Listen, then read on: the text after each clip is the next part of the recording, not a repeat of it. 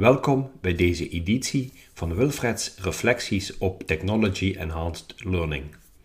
Mijn naam is Wilfred Rubens. Ik houd me als zelfstandig en onafhankelijk adviseur, projectleider, blogger en docent bezig met het versterken van leren en ontwikkelen met behulp van ICT.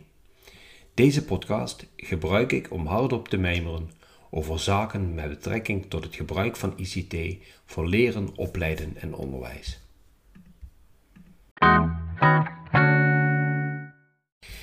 Deze eerste editie wil ik uitgebreider stilstaan bij de term e-learning.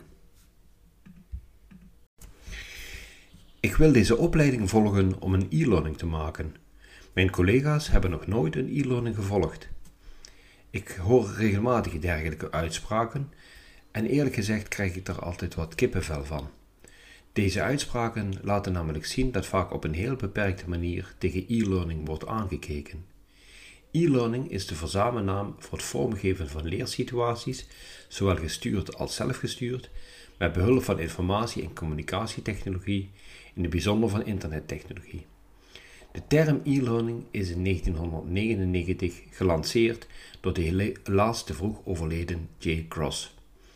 Jay Cross gebruikte deze term voor het eerst in 1999 in navolging van de termen als e-commerce en e-business. We gebruikten deze termen toen om aan te geven dat internettechnologie grote gevolgen zou hebben voor belangrijke processen.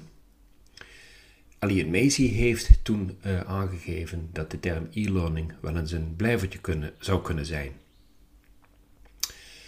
Er zijn echter meer typen e-learning dan de zogenaamde zelfstudielessen, de zogenaamde modules die geassocieerd worden met de term een e-learning. Deze zelfstudielessen zijn volgens Clive Shepard een van de vijf typen e-learning die je kunt onderscheiden. Deze zelfstudielessen bestaan dan vaak uit uh, teksten afgewisseld met uh, video's, uh, eventueel animaties, afbeeldingen, wellicht ook podcasts, korte toetsvragen en teksten. Deze zelfstudielessen kunnen mensen dus in eigen tijd en tempo bestuderen. Maar daarnaast zijn er nog vier andere typen e-learning. De tweede vorm dat is de zogenaamde virtual classroom. In een virtual classroom leer je tijdgebonden, maar plaatsonafhankelijk, zogenaamd synchroon online leren. Je gaat bijvoorbeeld met een groep mensen op hetzelfde tijdstip, maar van achter je eigen pc uh, inloggen in een online omgeving, waar je bijvoorbeeld een korte instructie krijgt van een expert, waar je met elkaar in subgroepen uit elkaar kunt gaan om aan opdrachten te werken. En je kunt bijvoorbeeld ook in een virtual classroom sessie vakpeilingen houden ter verwerking van korte instructies. Derde type e-learning, dat zijn de zogenaamde simulaties en virtuele werelden. Voorbeelden zijn serious games, dus games die speciaal ontwikkeld zijn uh, voor uh, leren, uh, virtual reality toepassingen en toepassingen voor augmented reality. De vierde toepassing van e-learning, het vierde voorbeeld van e-learning, dat is het raadplegen van online bronnen. Bijvoorbeeld het doelbewust gebruik maken van zoekmachines. Of het op de werkplek gebruik maken van performance support systemen om als je dat nodig hebt korte instructies bijvoorbeeld via video te gaan bestuderen. En de laatste type e-learning, dat is de zogenaamde online samenwerkingsomgeving.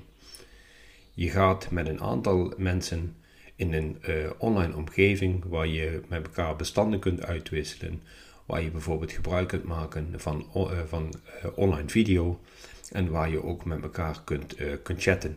Je kunt dergelijke omgevingen gebruiken voor een meer besloten community, maar je kunt ook bijvoorbeeld gebruik maken van een breder netwerk van bijvoorbeeld de sociale media zoals bijvoorbeeld Facebook of Twitter, om samen met anderen te leren. Clive Shepard maakt wat mij betreft duidelijk dat e-learning meer is dan een e-learning of de e-learning. Dat, er inderdaad, dat e-learning inderdaad een uh, is voor allerlei vormen die je kunt gebruiken om te werken aan je eigen ontwikkeling. Tot zover deze editie van Wilfred's Reflecties op Technology Enhanced Learning. Voor meer informatie ga naar www.wilfredrubens.com.